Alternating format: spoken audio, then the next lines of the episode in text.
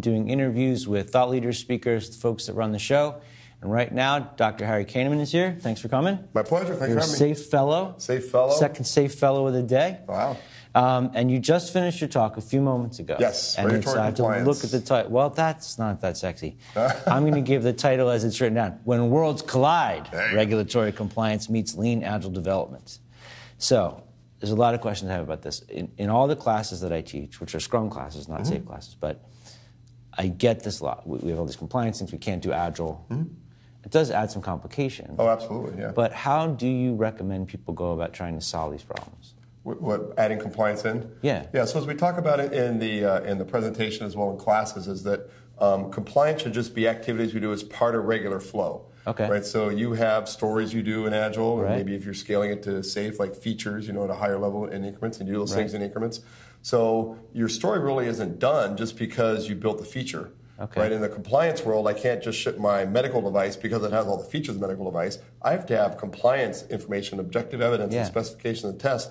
So we have to be building not only the features as we go, Right. but the compliance activities as we go. Okay. And historically, in a compliance world, we make those things very large batches, right? We do all the verification validation at the end. We do a big requirement specification up front. Right. And what we advocate is all of it is done continuously. The specifications are built continuously with the system, along with the verification validation type activities. So it sounds like, at a simple level, just including them in your definition of done I mean, would be the thing to do. But is that enough? Uh, well, that's one piece. One Okay. piece is you know you're not done with your story until you have made sure you've done all your requirements t- traceability. Right. Or maybe you've done some automated testing, built built that in.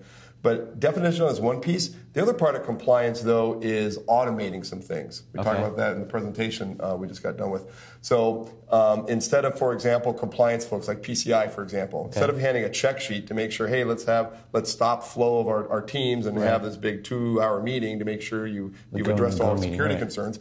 Let's build those security s- concerns into our, our automated testing environment. so like test dri- a test driven thing, or are you? yeah, absolutely. Okay. Yeah, so where we can build that into our automated test infrastructure, we do that. And it builds a more safe environment for Okay. developers, not just that we're testing functionality, but we're also testing the compliance concerns as well. What if you have multiple teams who are working and they're all doing that along the way, but you Mm-hmm. still have this integration point at the end, and then additional compliance stuff before you ship? Is that something that happens? Yeah, or- so so there are some things like there may be sign offs and, Right. and whatnot, and there will there will be some things we have to defer just because of batch size. I don't I don't, for example, have my my regulatory customer here to sign off every sprint. Okay. Um, we we don't really want to wait till the end of that. We want faster feedback. So in safe, we have a larger cadence than just a sprint. We've got Right. an increment. Right. So we could probably rely on that customer to come in every increment. So every two to Okay. three months, come on in and and literally sign off on the features we built for you. Okay. That way, we're taking what was a big batch thing, a big risky thing at the end that they're going to sign off on all those features and Yeah. getting faster feedback on it. Okay. When, when you work with new clients who are moving into a scaled way of working to safe or whatever, um, and they have a lot of regulatory or compliance concerns, are there common mistakes that they make along the way, or things that they just don't think about, or questions you wish they would ask? Yeah, so w- one of the biggest mistakes is that they, they assume that the regulatory, the regulations themselves dictate their procedures and practices. What I mean by that is that, oh, we, we can't do, we, we can't sign off early because the regulations don't allow us to do that. Well, really, it's their own, what we call a quality management system. Right. It's their rules, regulations, practices, and procedures that are an interpretation of the regulations. If Okay. you go back to regulation agencies, FDA and whatnot, they're really just saying, tell us how you're going to build the system, and then just have objective evidence that you did what you told us you're going to do. Okay. So a lot of there's a lot of myth and lore out there about hey, you can't touch those compliance Right. regulations when in fact, and that's why we want to bring the s- the security and the safety those types of folks folks in with the teams. Okay. We want to con- w- w- right really that that quality management system is also agile. Right, it should have feedback into how is it stopping flow and restricting teams from developing, and then maybe there's new ways that we can meet the same regu- regulation goals, Okay. but do different activities. So, do you think it's a question, like a, a mindset thing, where instead of saying we can't because of them, but how can we, how can we get around this thing and not be in trouble? Like, what are the ways? In the same way that if you're doing an agile pilot in a company that has annual accounting, and we can't do quarterly planning because we only do it annually. Well, I can go figure out how to get that money for a quarter, and then when I deliver every two weeks, whatever, you're going to give me more money when we're done. Sure, it's the exact same mindset. Like you said, it's it's we got to teach the, the the teams don't intend to violate regulate regulations Yeah. right when they get- wake up in the morning. Hey, I'm going to build some software that's going to screw everything up. They don't they don't have that mindset. Yeah. But they don't know any better. So a couple ways we can bring those regulatory folks in side by side with the teams and say, hey, this this review process is slowing you down and delaying you, not meeting your deadlines, not Yeah. meeting your, your sprint goals. Well, maybe we'll negotiate another way that you can meet that same regulation using Okay. different practices. Okay. Right. So it, it's just getting people. It's an agile practice, right? Let's get people face to face to find out the best solution to meet the goal. Okay. Does it get when you're scaling up to m- larger and larger teams? th- Does that make it that much harder? I mean, it seems like um, a simple thing that people are thinking is a big thing, Yeah. but it doesn't have to be. Is that Yeah, and I, I talked about it at the team level. Typically, it's, it's used at a larger level, some kind Yeah. of program or solution space. So there, the, we like to have the team say you kind of own your definition of done. You know, Right. you're trying to adapt to your own quality practices.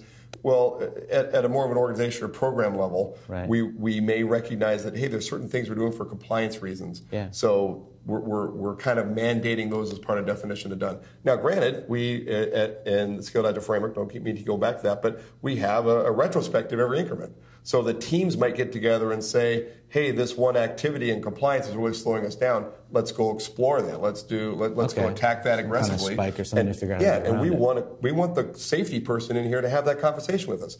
This is how we're slowing down Okay. can, can give us guidance, right? You have, and that really teaches the team. uh, They learn more about really what the true regulation is, Yeah. right? Not just that, hey, these are the procedures we follow blindly.